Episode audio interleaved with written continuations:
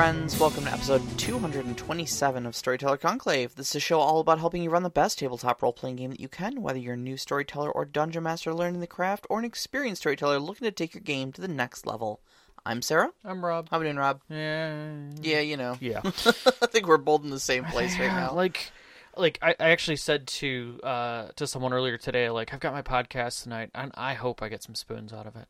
yeah, yeah. Like, I like I got decent sleep last night. In fact, like I, looking at my watch, I was like, I wonder how much sleep I got. I'm like, oh, I actually got like almost seven hours with an hour of deep REM. Mm-hmm. I'm like, I haven't had deep REM in days. This is good, Yeah, you know. But at the same time, I'm like, I'm still like emotionally just drawn out. Uh, same, same here. Like I was telling you earlier, I'm like, you know, we, we had to get the show sheet together for for tonight's tonight's podcast. And I was like, I just don't wanna. Yeah, I mean, there you know? for the first time it felt kind of like like it always feels like work going into it, but by the end of it, we're like, yeah, okay, yeah, we feel yeah, yeah, energized by got this. this. time around, it was just like we got this done. We got it. I'm- yeah, I think it was just it was a very long weekend, and it's been like oppressive humidity, and I just Well, like we also had a lot of creativity we had to pull together this weekend. yeah, Like you had a sh- you had a game to run, and one to be in, and one to be in. Yeah, and your game that you ran, you did three distinct adventures crammed into an extended adventure. it was a marathon session. It, was. really I was. think it was really good. Oh, it, it was. it turned out great. but yeah, I think I think we're all just we're all just spent right now. Mm-hmm. It's not it's not that we don't want to be doing the podcast or that we do, we're not enthusiastic about the topic, but it's just like, man, the coffers are empty right now. We're honest. That's what we are. If We're anything, honest we're honest. it. Yeah, exactly. This is what you get when there's no editing. Uh, but but you're right. We did we did two games Mm-hmm. this weekend. Uh, so let's hear. First off, we talked about uh, oh, let's talk about uh, Sean's Nova Praxis game. Third game. Third, game. game. We're getting dangerously close to having a campaign out of that man. Yeah, if he gets that fourth game in, it's on. Here it It's comes. on. It I wonder how many other people really feel the same way about that. I feel like it's a hidden thing that once you get past the fourth, it's like mm, you just keep moving. Yeah, But like up until that point, you're terrified that whether or not the game's going to exist or not. mm-hmm. You know, week to week, you're just like, ah, you know, kind of a thing. yeah. So, Well, I mean, I, look, you haven't you have enough games peter out in session one or session two, and so true. You know, you give you give it your try, and people just don't come back, and you don't have the enthusiasm for it. But you make it to game four, it's it's, it's a thing now. Mm-hmm, mm-hmm. So- Very much so. And yours is on 37? Thirty-seven was And we game monthly. monthly, yes. So it's been going on for a couple of years now, and Yeah. we had an extended break during COVID. So. Yeah, yeah. But Um, still, that's that's impressive. I actually had a comment to. I was asking Vicky. I was just like, "Did this happen when we were in D and D or Savage World?"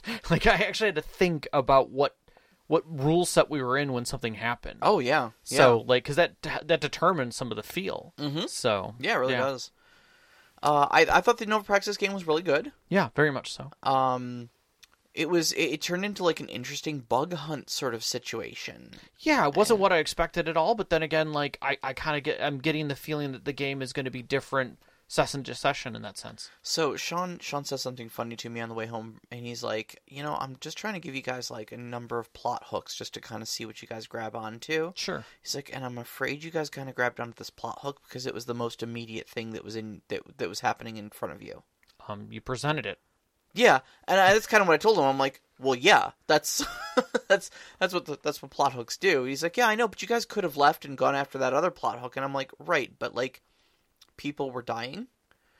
I said, and I I think you you kind of presented us with like that Skyrim problem of like, you can do anything, you can go anywhere. Dragons are gonna burn down the entire world like tomorrow, but you can go build a house Yeah. explore the mountainside, raise a family, and if you don't take care of those dragons, they're going to kill everybody. But, you know, there's untold, you know, ruins out there you should delve into, strange artifacts, dragons to ignore because they're destroying the world right now. But go do anything you want, Yeah. You know? Exactly.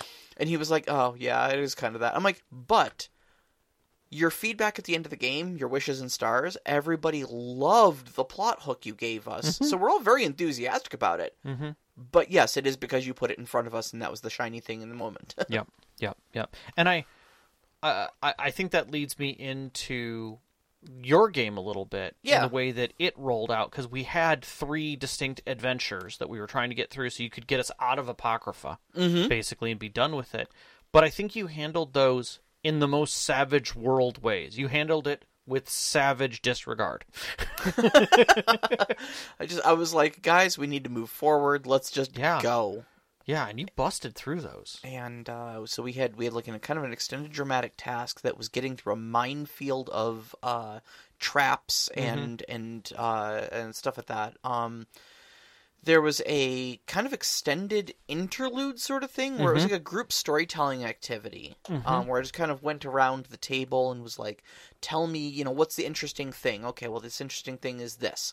All right, cool. And what? How does that affect you? And what is a danger that pops up from that? And everybody's had a really good time with that. And then the third one was kind of a combat encounter. Yeah, and but I, I will say that I think the feedback for that one for the extended interlude um, was probably some of the best in regards to that specific mechanic for um, Savage World, in the sense that it does tend to put players on the spot, which is why, as it's as a whole, it was it's meant to be there if you wish to be part of it. Right. And in right. this, you made it part of a mechanic to move through, and it it definitely had the stumbling point that was expected, which is people just being like, I, I don't have anything. I can't come up with something creative on the spot, let alone three or four rounds of Right. coming around to creative stuff on the spot. Yeah. Right, right.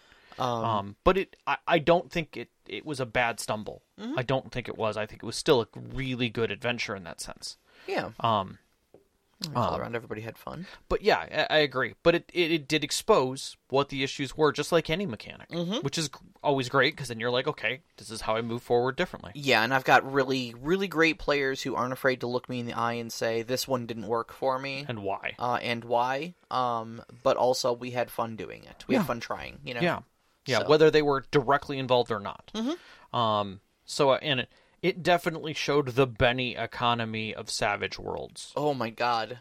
Like Yeah. especially in the last, the the very last uh, action adventure. I think there were times when we were just throwing bennies to the wind. We ran out of bennies in the in the the uh. You the- ran out the- of bennies the, to the middle give pile. out. Yeah, the Yeah. middle pile ran out. They were all delved out to people, Mm-hmm. and then uh, uh, we were dipping into like temporary bennies of like other sorts. Like, what can we use as bennies? Mm-hmm. which which is funny. You went back to the original Yeah. bennies, the original Savage World bennies, which Yep. is hilarious. But uh, yeah, definitely need to print more bennies. Definitely, need. To.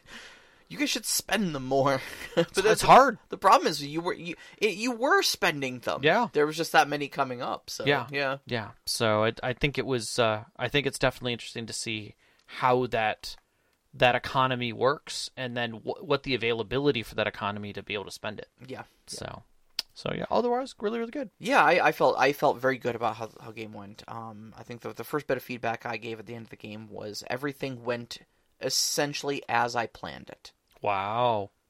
Like I, I it, the thing the thing that blew me away Mm-hmm. was um the the traps, right? The very last one. um yeah trying to get through trying to get through that minefield of traps Mm-hmm. um i had just kind of picked like an arbitrary number of like nine successes to get through four different groups Yeah. of traps Nine by nine by nine by nine by nine. right so um and how it came to that was like i was like okay well there's six players at the table increase that by 50% Mm-hmm. um and i thought that was a fair number and all, i think three out of the four of them you guys hit nine exactly at the end of the round Yep.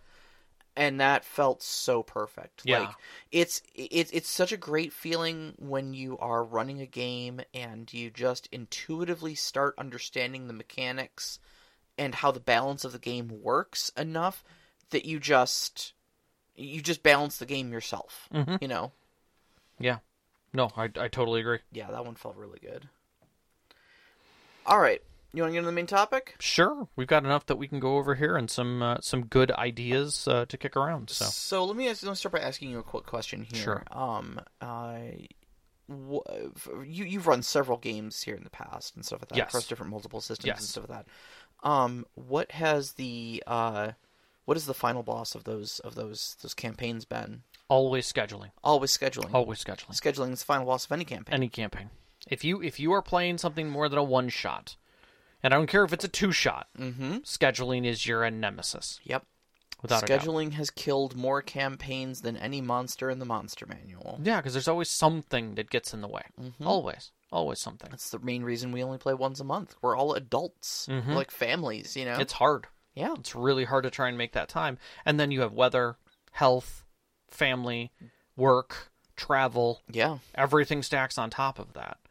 Um, but we try and make it work as best we can. Mhm. So, but that doesn't mean that you're not left in the situation which quintessentially brings out tonight's uh, uh, topic, which is that someone is going to be left out Yeah. at some point. Yeah, at some point, whether it's a last minute cancellation Mm-hmm. or whether it's a, I know ahead of time I'm not going to be able to make it. Yeah. This month is bad for me. Right. I Yeah. can't promise that I will I will be there for the adventure. Mm-hmm. And then they're not. And it it begs to ask the question of how bad does it have to get before you just don't run it? Mm-hmm.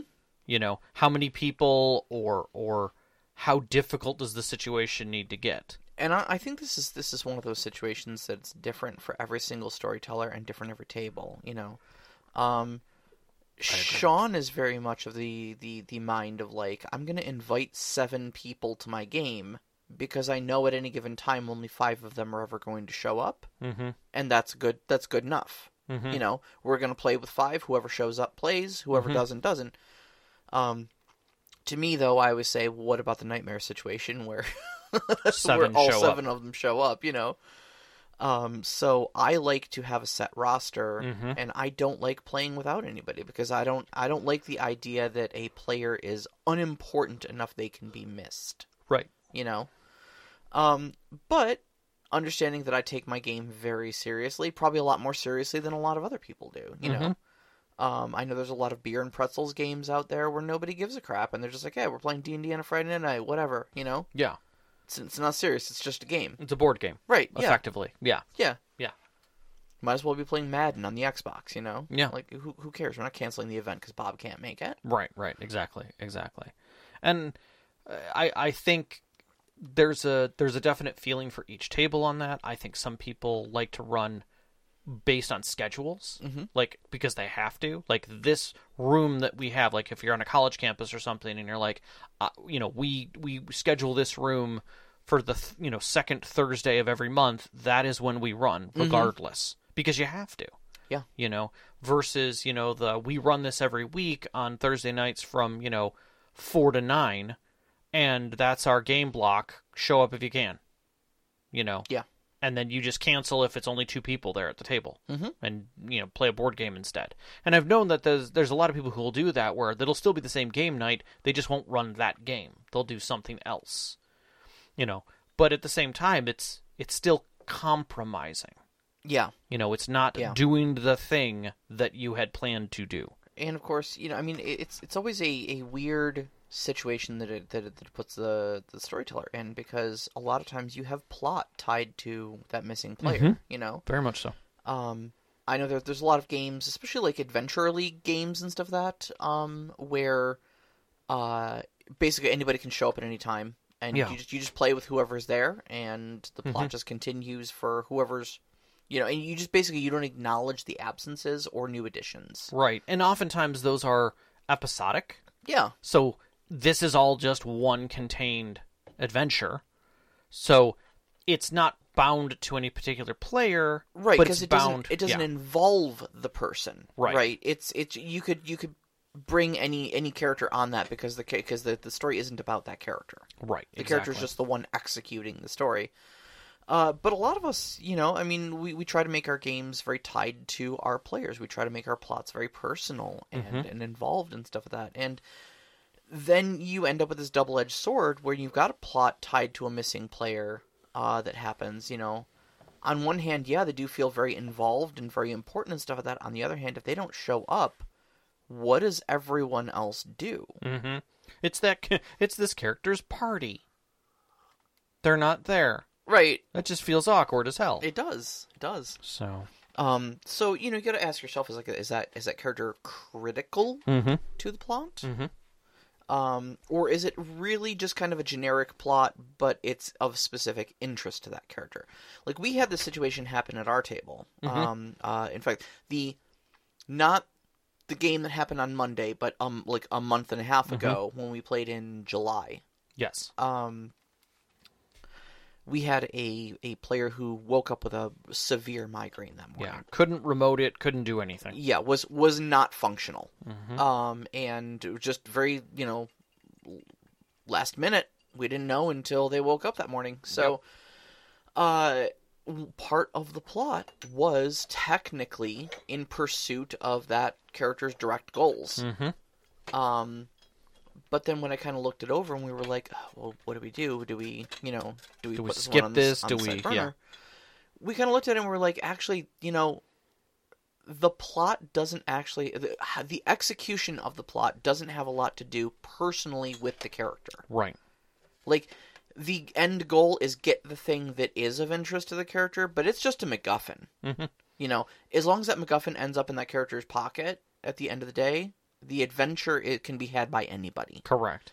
Um, and so we decided to go ahead with it. Yep. And obviously that person was missed. Right. I love all of my players, but um, The character was there, effectively, yes, but not not as uh, not as a controlled, uh, a moment to moment controlled PC yeah, we made we made some smart NPC choices on their behalf to explain what they were doing, Right. uh, but nothing of effect. So and yeah, sometimes you can do that. Sometimes you can just kind of go ahead anyway. Um, Mm-hmm. uh, but you know, I mean, if it's a character specific plot, like it is literally, it does not make sense without the character there. You know, we had another one of these where uh, uh, we well, luckily we didn't have to scrub the game, but Sean gets called away on work a lot. Mm-hmm. Oh yeah, because he's be, essentially always on call, and there the the place he works for is a twenty four seven operation. Mhm. And if something breaks, he's the first person they call to come fix it. Uh, so, um, we sat down, and it was like this big party that was specifically about his personal interests. Like the only reason you guys were even getting involved with this is because Lord Thalian Arroway came to you guys and was like, "Guys, we need to roll up our sleeves and get in on this because this is my jam right here." Mhm. You know. And then, right at the beginning of that session, he gets a call from work, and I'm like, "You've got to be kidding me!" hmm And everybody's like, "Well, let's just play anyways." I'm like, "No, you don't understand. This is like having a birthday party for him, and he's not there for it." he's like, "Have fun, guys. I'll see you later." We're just eating his cake and Mhm. opening his presents, but he's not here. You know? Exactly, exactly. So So the question then is, is how do you handle these situations as they come up? What are what are viable options? well, first step I always take is to break out into a cold sweat Mm-hmm. and uh, start catastrophizing everything. Yep, yep. That's that's usually what all good GMs do. Because this is the end of my game, and nothing will ever be pure or good ever again. Yep, yep. And Uh, I'm just not allowed, and I'm not allowed to have nice things. don't forget to flip the table and toss your notes. Yes, Yep, always. That is that is exceptionally Always. important. Once you've gotten past that, though, Once you're um, done hyperventilating, yeah, yeah, and you you've got a moment to look over everything and say, what do I have left of the things that are still attached to the table? right. Um, the answer is is that you can step away from what you had planned and do something adjacent. Sure, Um, you got a ton of options. yeah, and it really is situation situationally uh, determined Mhm. because your table may not agree with some of the ideas, but what you can do is learn to shift. Uh, for instance, a flashback is a great way to go because oftentimes players have done things prior. There's a time gap Oh, sure. and you're like, okay, we went to here. You're like, okay, let's let's take a minute Mhm. and let's roll back two months ago when Mm-hmm. you guys started the, the the journey here. Let's talk about some of the stuff that happened along that way. Now, it's easy with like Savage World interludes and things like that, but there's nothing to say that you can't make an adventure that happened in the past when that person wasn't available. and I think this is this is a honestly not one that I would have come up with, but frankly, I thought this was probably your your best addition to this entire discussion right here. Yeah. Um, and simply because it's brilliant on so many levels. First off, it's a flashback. Mhm. Therefore, it has already happened. Mhm. We already know everyone ends up safe. Yep. So, like, you don't have. It's not high stakes. Mm-mm. You know your characters are going to make it through whatever happens here. Yep. Okay. And you can have some fun explaining it if your characters get like wiped or something like that. Okay, how do you get out of this one? You Yep. know. Um. Secondly, it's all based on things that have already happened. Mhm. Therefore, hopefully, the framework for the adventure is already spoken into the history of your game. Yeah, and inevitably y- you'll get sometimes characters who will have relationships with other characters where they're just like, "Dude, we're not doing that thing that we did before." Well, now you have a chance to talk about that thing that happened before. Mm-hmm. Experience it and be like, "Okay, let's let's go over that some that moment." Oh, kind of like uh, Hawkeye and Black Widow always talking about what Budapest was it? Mm-hmm. Yeah. Okay, yeah. Let's uh, Do you remember what happened? You remember? Let's do Budapest. it's 13 years ago. You're in Budapest. You're in- exactly, exactly. And in those types of things, you can be a lot more fast and loose with things. You could go for more feeling than than detail, and your players can, like you said, have that confidence that this is fun. Mm-hmm. We're just having fun. No big deal. And that prior moment because it doesn't include the individual who is who isn't there can allow for a lot of other things as well. For instance, there is nothing to say you don't just choose a different character at the table to do that flashback with. For instance, um if you want to ex- you could look at the table and say does anybody have a secret that they want to expose or a moment from their past they want to expose and now normally in savage worlds that would just be a quick conversational interlude whereas with this you can be like okay here are your cards for the rest of you as npcs in this yeah. Here are your, your player cards. We're going to roll through this scenario and i'm going to set up the scenes with you guys and we'll see what happens. And take five minutes and you can design something very light and fun where everybody can enjoy it and maybe that one person can now have a story that everyone hears about because that's what maybe gets discussed. Mhm. and it, it it adds fun it gives you the flavor everyone still gets to have the fun that they had and it doesn't change the current story it just adds a flashback Yep. that people are now aware of um, likewise, if you know about a situation like we just said, uh, there's nothing to say that you can't say, we're going to do that scenario. Let's see what really happened, Yeah. you know? And this is, I mean, that's how you remembered it. Doesn't mean that's exactly how it went down. So, flashbacks are always in there.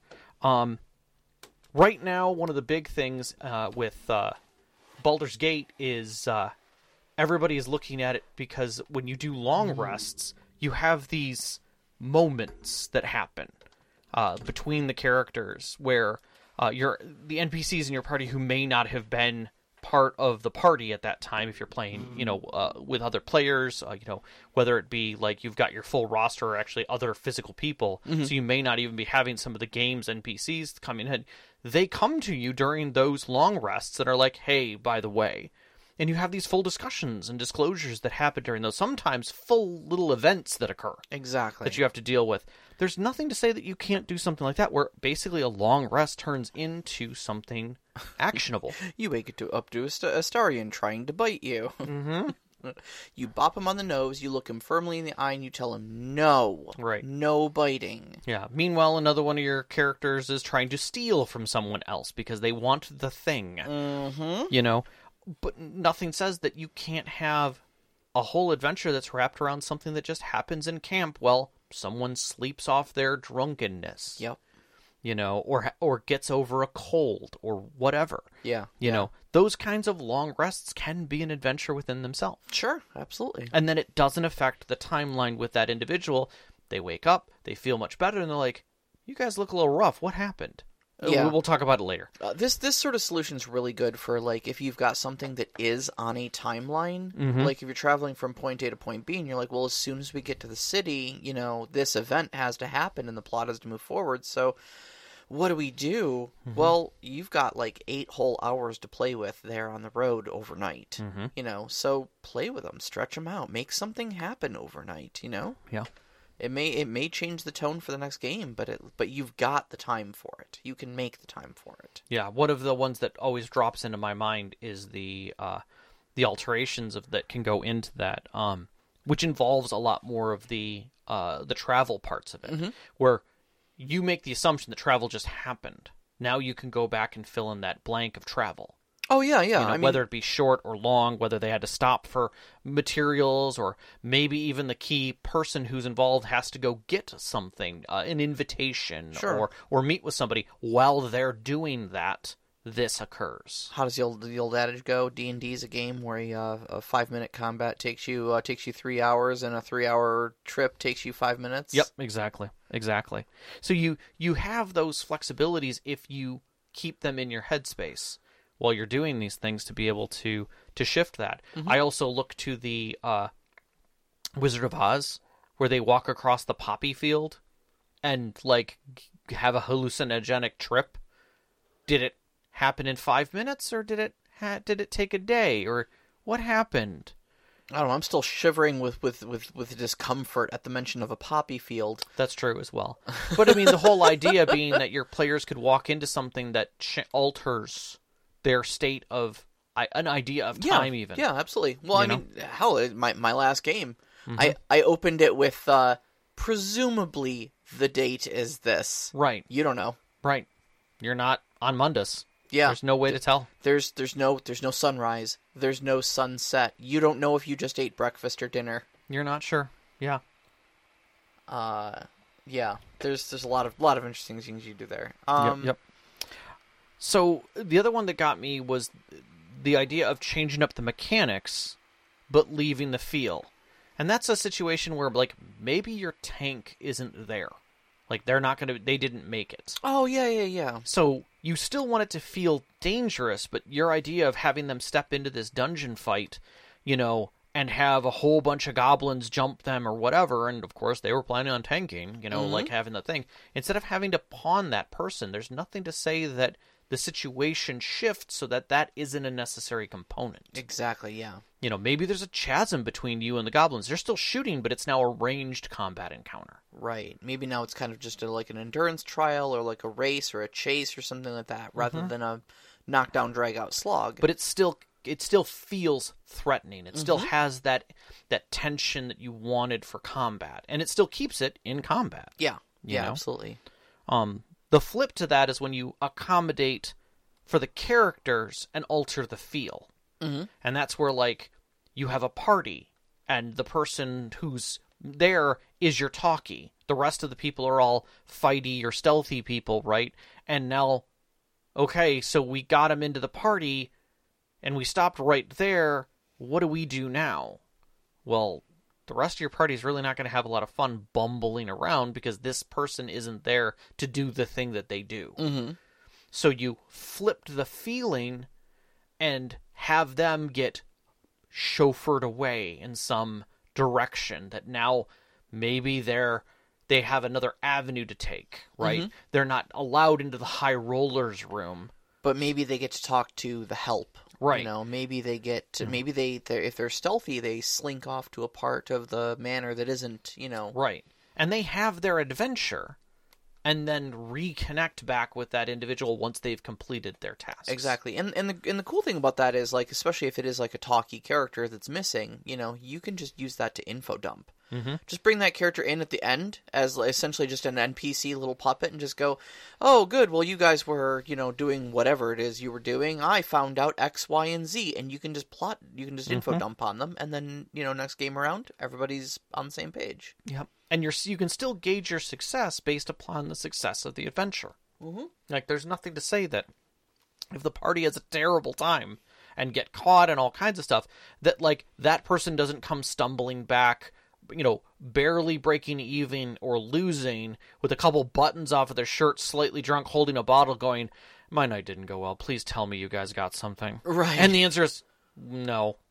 like we did learn that we suck at our jobs, you know. Yeah, yeah. But that way you're not altering the feel just because that player isn't there. Then you're not giving them an instant success, you're not doing any of that, and you keep the game still leaning toward the successes and failures of the group. Mm-hmm.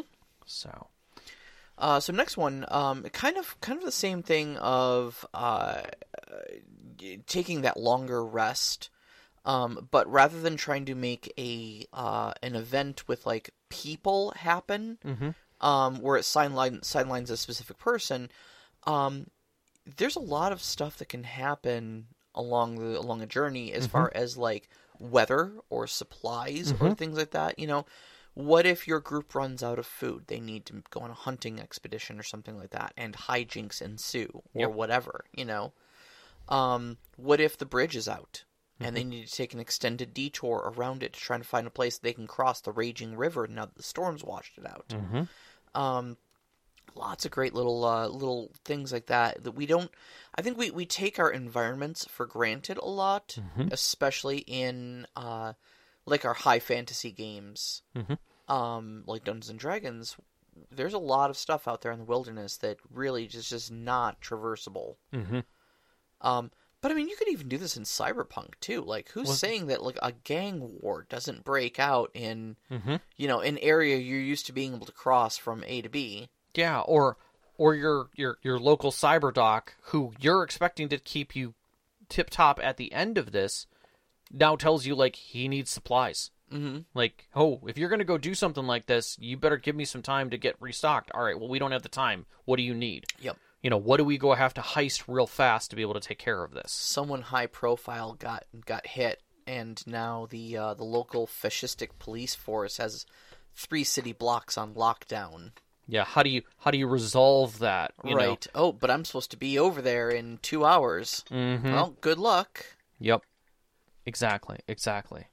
Uh, you also have, uh, you know, the whole idea that you could pull a dream state or a vision state. Now, I kind of did this in one of my games. Yeah, you Um, did. And it turned out exceptionally successful with the way I did it, but it's not to say that you couldn't do something similar.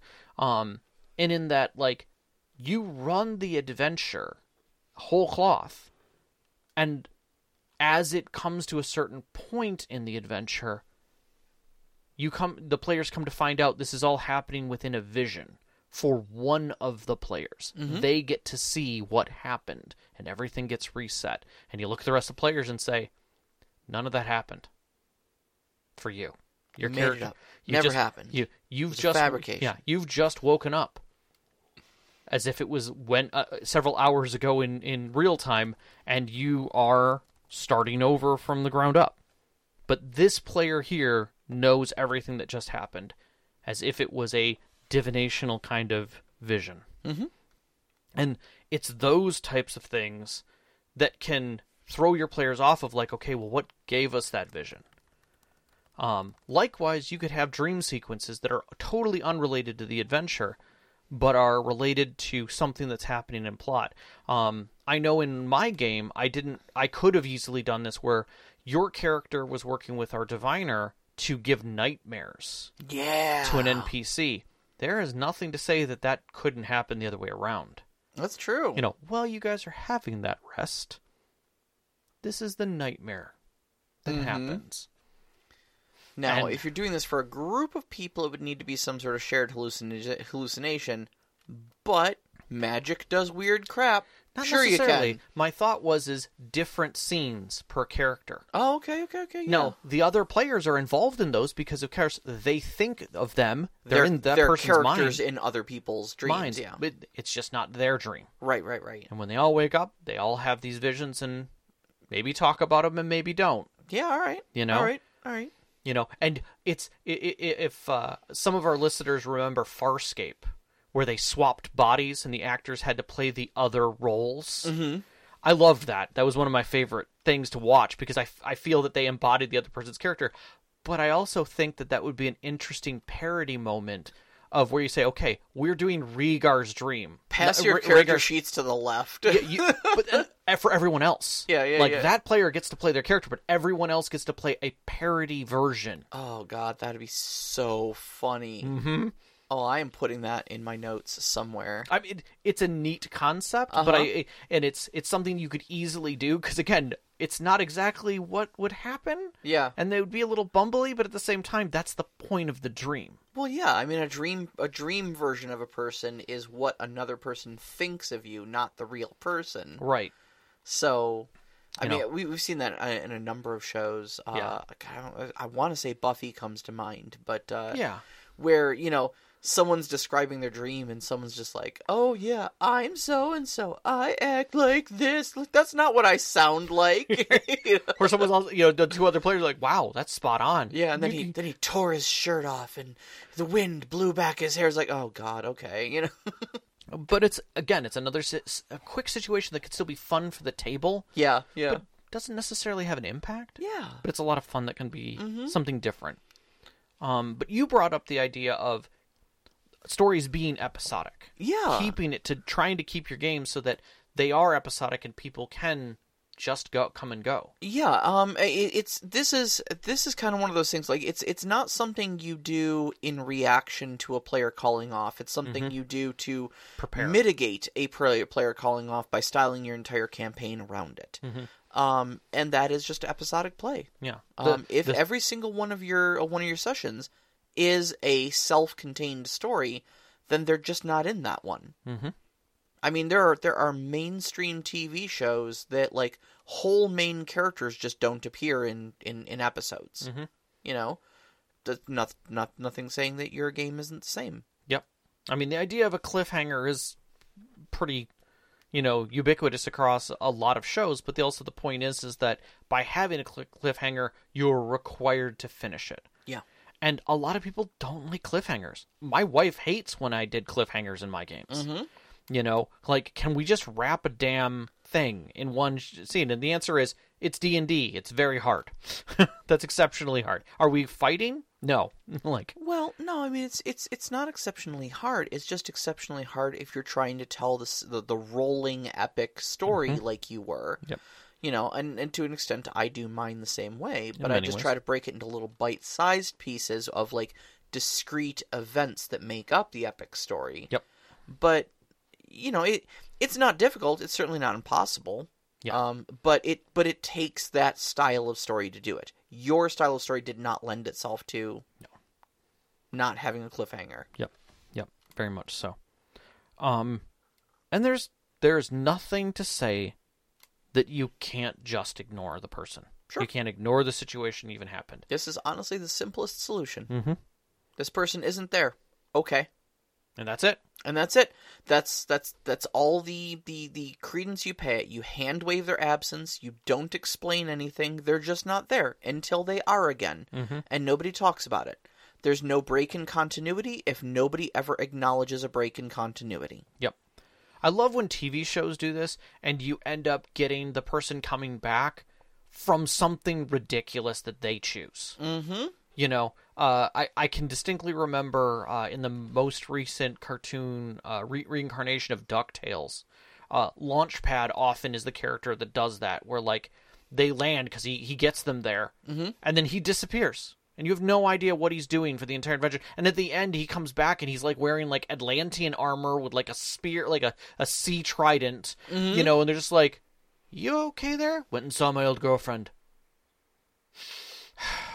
So how was your time? And you're like, oh, what? okay, dude. that that answers nothing. Like, but at the same time, That's even more answer than I than, than we're even suggesting here. exactly, exactly. Um, literally, just delete the character and then Put 'em you back know, in. and then put them back in afterwards. Uh, uh, and like I said, nobody asks questions. There's no continuity break if nobody acknowledges it. So, um, you know, maybe that's not the most quote unquote giant air quotes realistic way of handling it. But hey, we're playing Dungeons and Dragons, guys. yeah. Neither dungeons nor dragons are realistic. It's on the tin.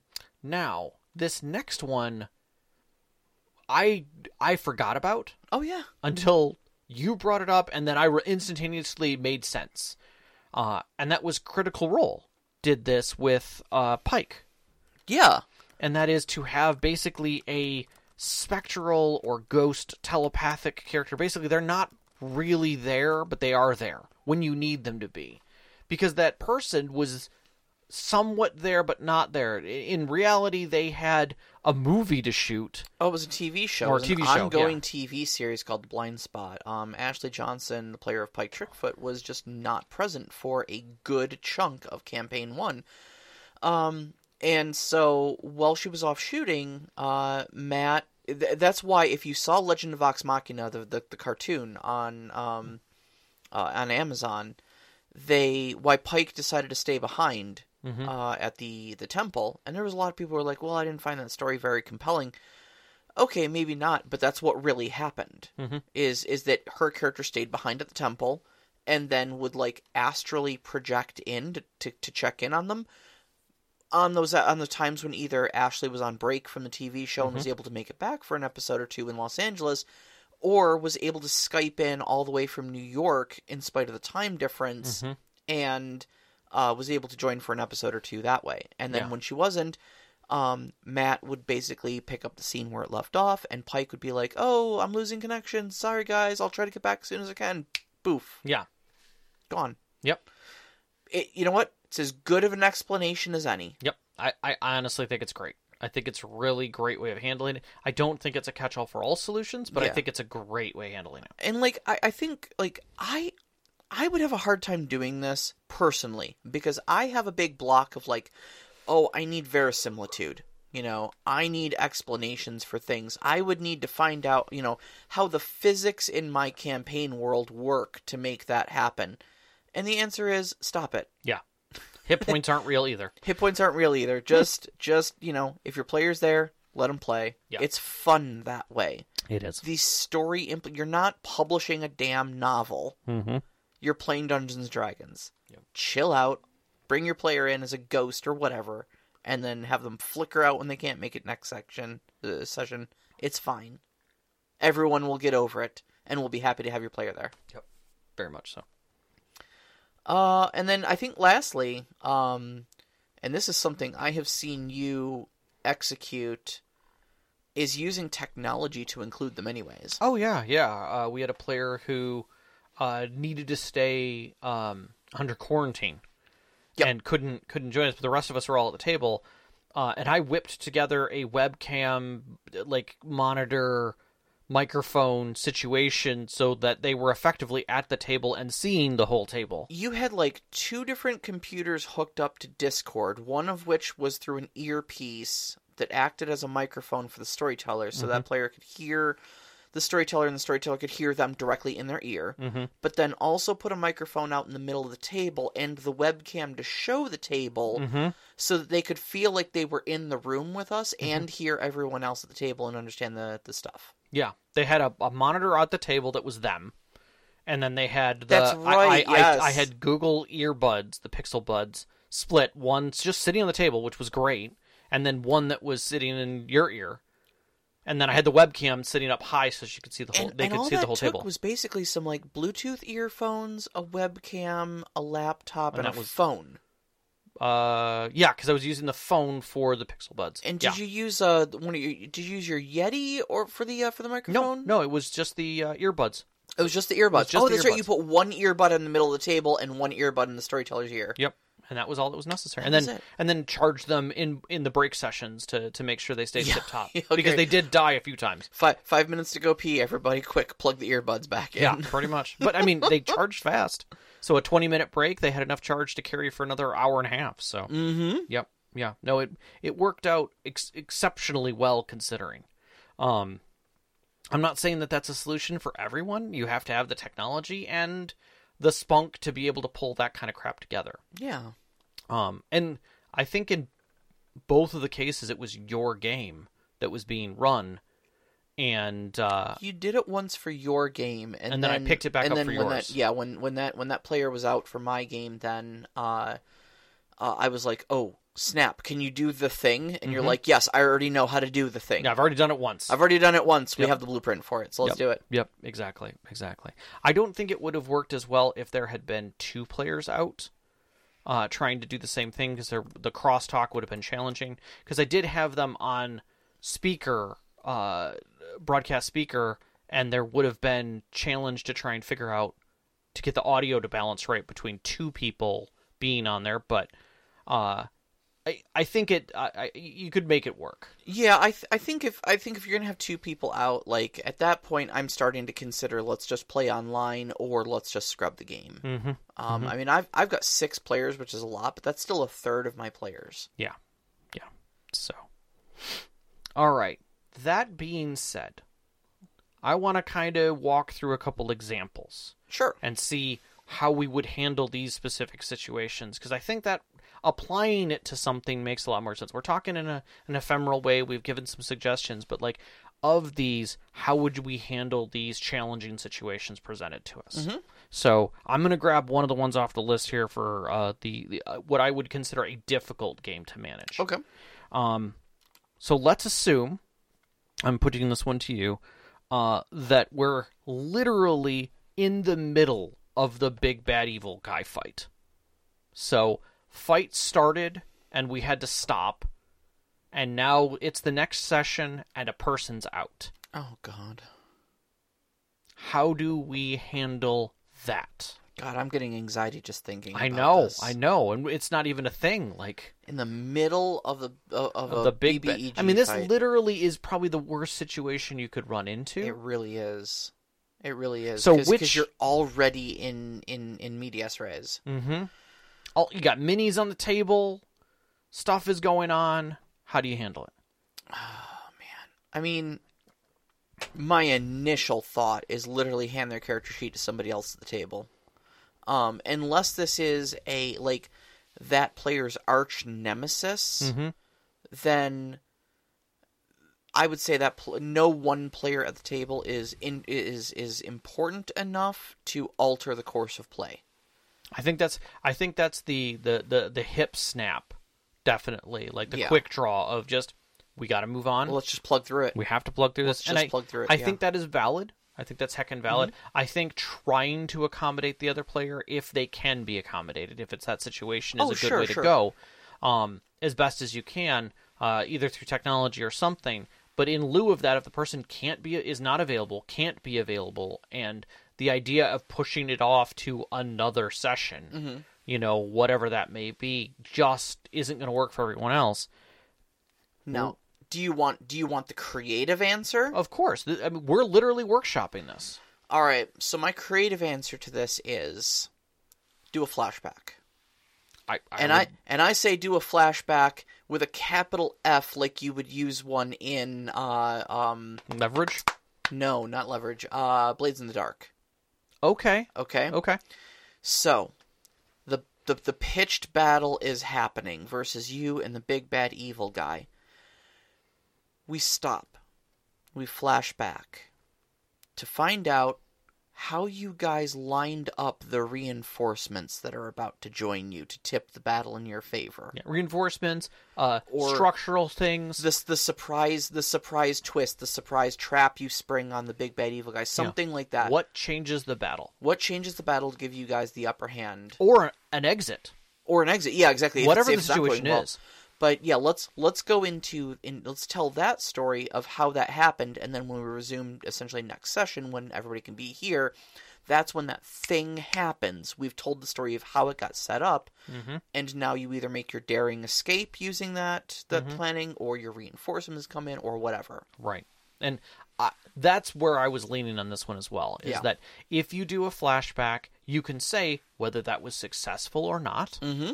It can be, it, regardless, all those people are back in this moment and know in their mind frame what they think could help them moving forward.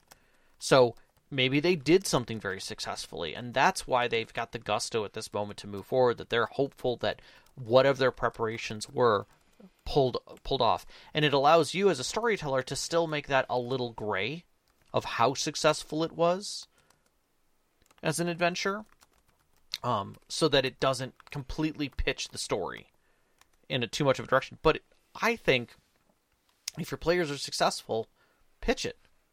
Have Yeah. it when the battle returns that things change and look have a better outlook. I think it's a lot of fun. Yeah. Yeah, Yeah, I, uh, Knox is Bill and Ted. I think that is this yes, it's Bill, like Bill and Ted going back in time and leaving themselves things to help them in the future. Right. It's it's essentially the same thing, only you're not actually time traveling in the middle of this. Yeah, it's it's Right. you're you're just telling a flashback of like, hey guys, good thing we lined up those mercenaries that were gonna bust down the door right now when we say the word Jenga. Mm-hmm. Yeah, exactly. And it's it's those kind of moments that can really still carry the fun and the feeling. Yeah, yeah, absolutely, absolutely. All right, your turn. Pick one. All right, let's see here. Uh, You know, I really want to hear your your thoughts on what happens if this is direct player plot. Okay, so so give me an example. The uh well, let's let's take the hypothetical that happened at my game. Okay. Lord Thalian Arroway. Sure. His personal goal is to hunt down cultists and root them out from all angles of society. Mm-hmm. Yep. He's got a lot of past trauma with this, Sure. and he's driven, Sure. driven, and he's found out that there is a cult right under his nose here in the city. Mm-hmm. He comes to you guys and he says, "I need you all to help me with this. Mhm. I am going to go root these cultists out. I would love it to have the party at my back when I when I do this." Mm-hmm. and he's like, "There's going to be a big party, a big soiree tonight." Now I know I'm the talky character, Mhm. so I'm going to get us into this soiree. I know the rest of you will probably be a little uncomfortable there because it's not really your realm of influence, Mhm. but it is mine, Mm-hmm. and I want you at my back. And the party starts, and he gets a call from work and has to go, and he's gone for hours. Yep. Okay. Game's already happening. So you so in that you don't know if or when he will return as a player to you the table. if or when he will return. We're already technically in scene, as in like the trajectory of the story is heading inexorably towards that. And the one character that cares about it, the one character that is the catalyst of it, cannot be there. my my point at that would be to split the party and change the feel. So now we've got the players who did not feel they would do be doing anything but assisting that person mm-hmm. in however way they can now being pulled away from them. So, you know, that, you know, he gets drawn into a library with the muckety mucks to have cigars, but it's not for anyone else's ears. You know, it's only for lords and ladies, mm-hmm. right? In the upper echelon. So now they've been cut off from that section of the party. It, you give them the opportunity if they want to stay with the party they can, but if they also want to go to the like guards room or start sneaking, now they have those those hooks open to them because not all the eyes are on them. Mm-hmm. He's actually pulling view away from them. And now you can gauge the success based upon how well they do. Mhm. And then later include, like you said, plot exposition, but also maybe you do a couple quick rolls with him after the fact whenever you can fit it in to say, okay, let's see how your scene went. Mm-hmm. And just make it straight rolls. You know, the party did this many things. You don't let him know how well they did until his roll's completed. And then now you've got, you can change the feeling and mechanics as you need to for the other players to be able to have their fun and keep the story and adventure moving. And then everybody comes back at the end Yeah, in right. some way. Yeah. So, Uh, actually, really, uh, Knox in the uh, uh, in the live chat here actually has a really good suggestion. He says, "Can you create a small combat thing for the fighters in the, at the party by finding looters in the castle and stopping them away from the party?" sure. Absolutely. 100%. You can absolutely throw in a distraction that has Well- nothing to do with the party. there's nothing like I remember doing it in my 7th Sea game where basically like the Inquisition Inquisition shows up Mm-hmm. and at a party and it's like, "Oh crap, they're going to recognize us. We got to go." Yep. And and now it becomes almost like a chase through the party, but nobody wants to break party etiquette. Right, know? right, right. It's it's like the world's most slowest and politest, uh, politest chase scene. Exactly. Where everybody's like trying to do the extended goodbye as they shuffle in, you know, ins- inconspicuously towards the door. You know, it's a masquerade, so they're they're changing outfits with other, you know, to match other people and things like that. Going to the coat closet and putting on other people's things, Yep. sneaking into other carriages. Yep. You know, setting Yep. setting up the falls where they can, but it it becomes a different feel Yeah. that matches their characters and allows them to enjoy it. Yep. Yep, Yep. exactly. All right. Um I'm going to say uh here's one for you. Okay. A little different. Sure. We often stack the deck of our tables where someone is good at the rules or someone is a, a major role player Okay. to help draw certain aspects of the game to to to to help with it. You have the idea that this next thing is going to be very RP heavy. And you were hoping to have this creative flow at the table with somebody else. It's not their plot, but you wrote the advent this portion of the adventure basically light to be more role play. Gotcha. Yeah. Okay. I'm. I'm. I see what you're. I see where you're going with this. And that person does not show up and can't be available. M- much in the same vein of how I, f- you know, you, you flesh out an NPC and you toss it at the at the cur- person who adopts NPCs habitually. Correct. Yeah. So it's a Um, hook that you've got set up, but you don't have anything prepared. So it's it's it's a heavy role play event. Uh, role play event. It's not necessarily geared towards that character, but the player of that character is a heavy role player and will love the scene. Correct. It was because it's something that they love. You literally did the, you know, this week is fighting, this weekend is talking, this weekend, uh, you know, this game is RP, and that person is now not here, and you're totally unprepared. Well, I don't. I mean, I don't know that I'm unprepared for that. Okay. Uh, I I mean, quite honestly, and this, this is maybe a cop out answer to this, but I have five other perfectly good players at my table. That is true. You're you're correct. I mean, this one player might be my my premier role player, and this might have been just an absolute cherry on the top Like for them. hard hook for them to swallow. Sure. But again, if it's not geared specifically towards them, what are my other five players? Chop liver? No, let them role play. Yeah. They're going to role play it differently. They're going to, you know, they're going to have an experience that that other player didn't get to. But mm-hmm. I don't, I don't see why I would need to alter my plans for that one if it is not something that that specific character is is is going to be there for. And I, I think this kind of just goes to show that like designing things for individual characters is more like writing a novel, which you should not be doing.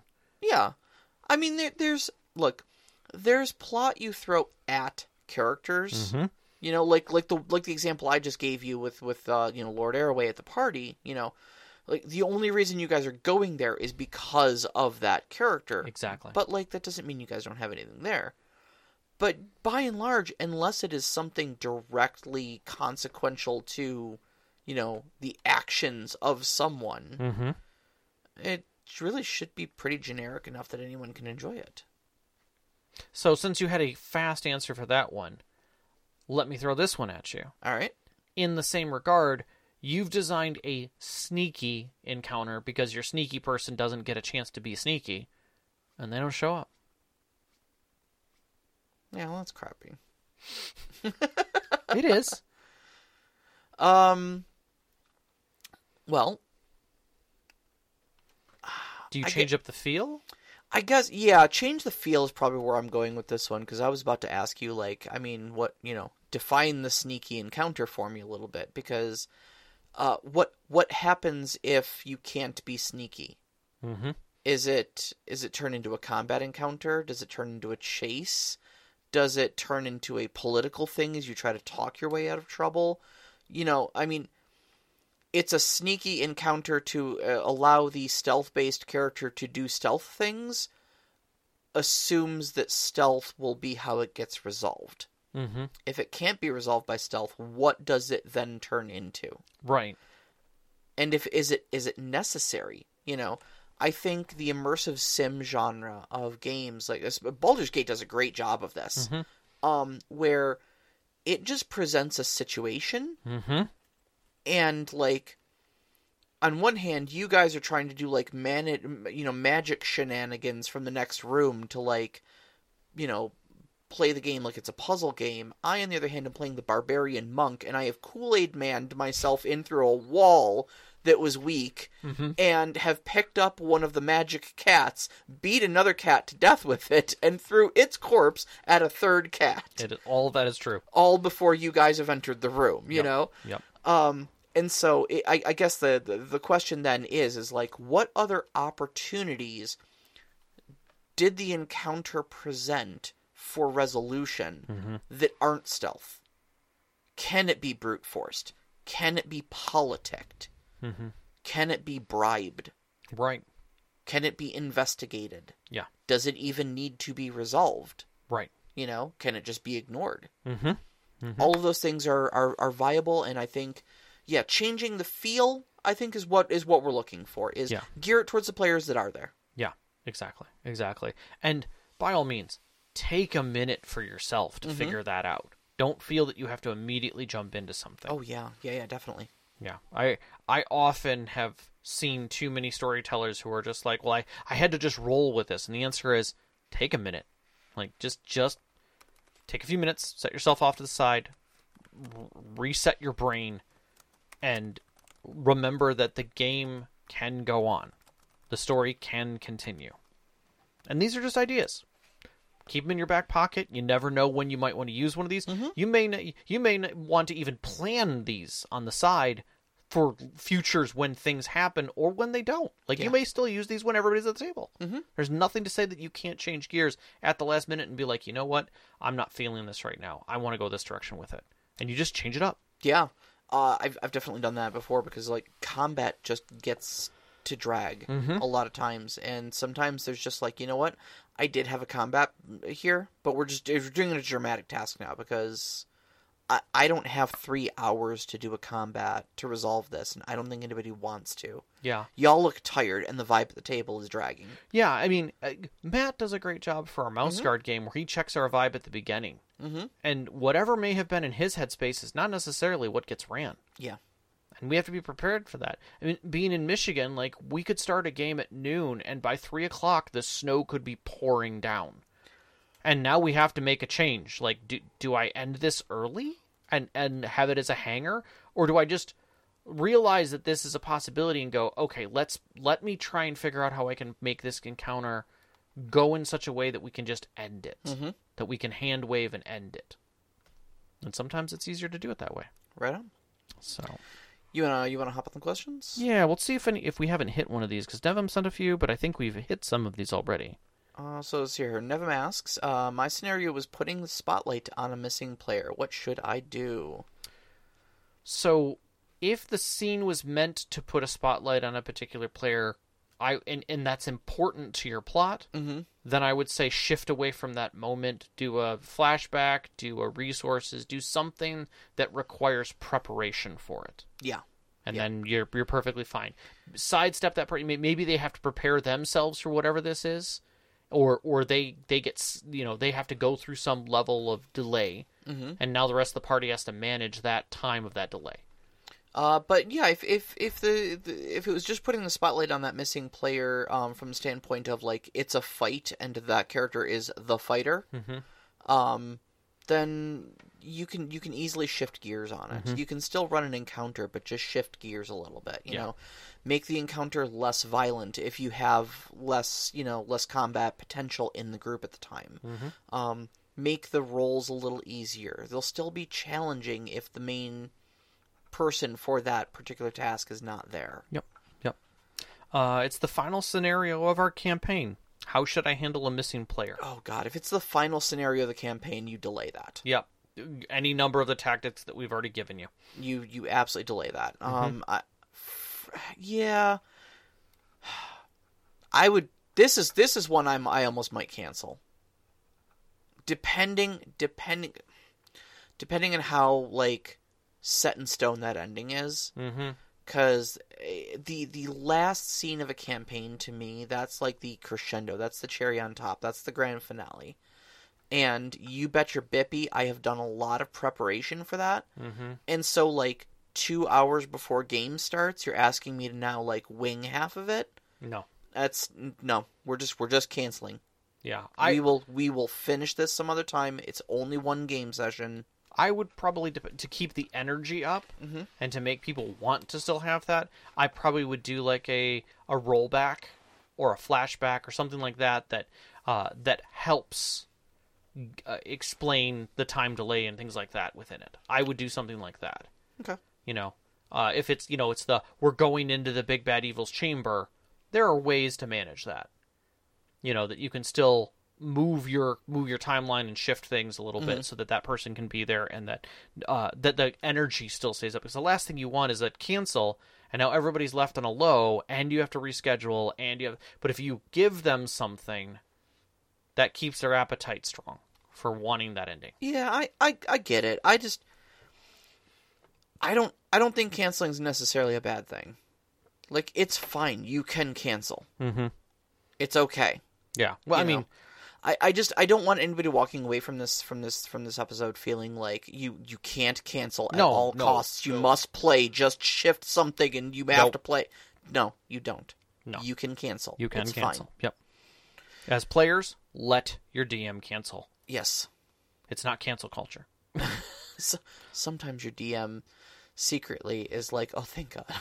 Sometimes, sometimes they need to be able to do that. Sometimes.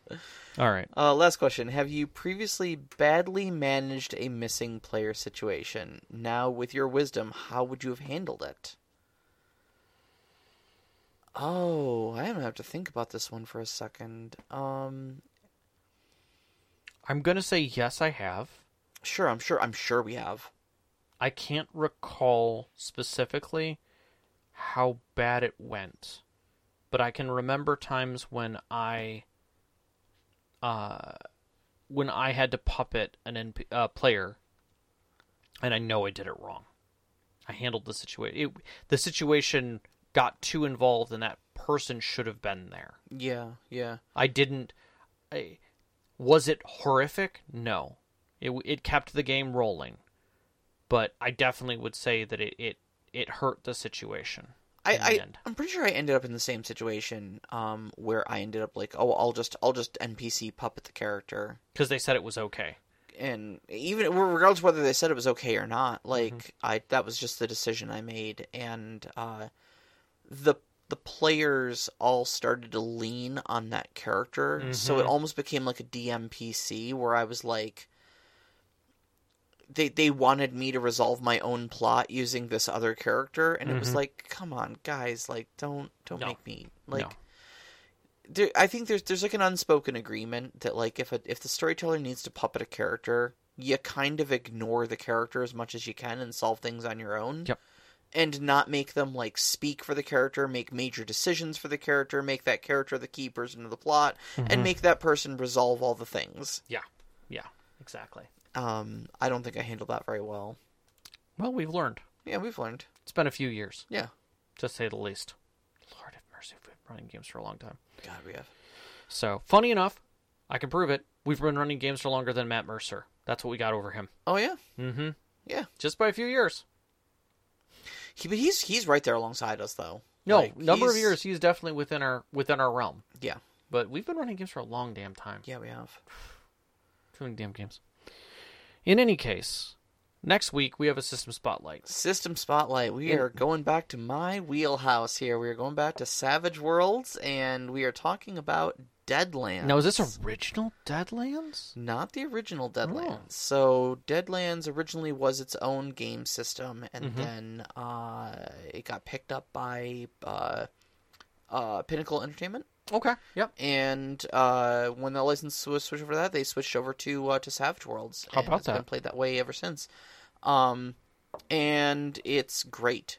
Hmm. Frankly, it's just great. So, So is this this is a it's an action setting with horror elements. Uh, so it's called the Weird West Yes. uh, instead of the Wild West. Mhm. Um, and so it is uh, ostensibly an action horror game. okay. Um, so I think very very much in kind of the same same sort of like a uh, World of Darkness did some Wild West stuff in the, Yeah. in the past as Yeah. well.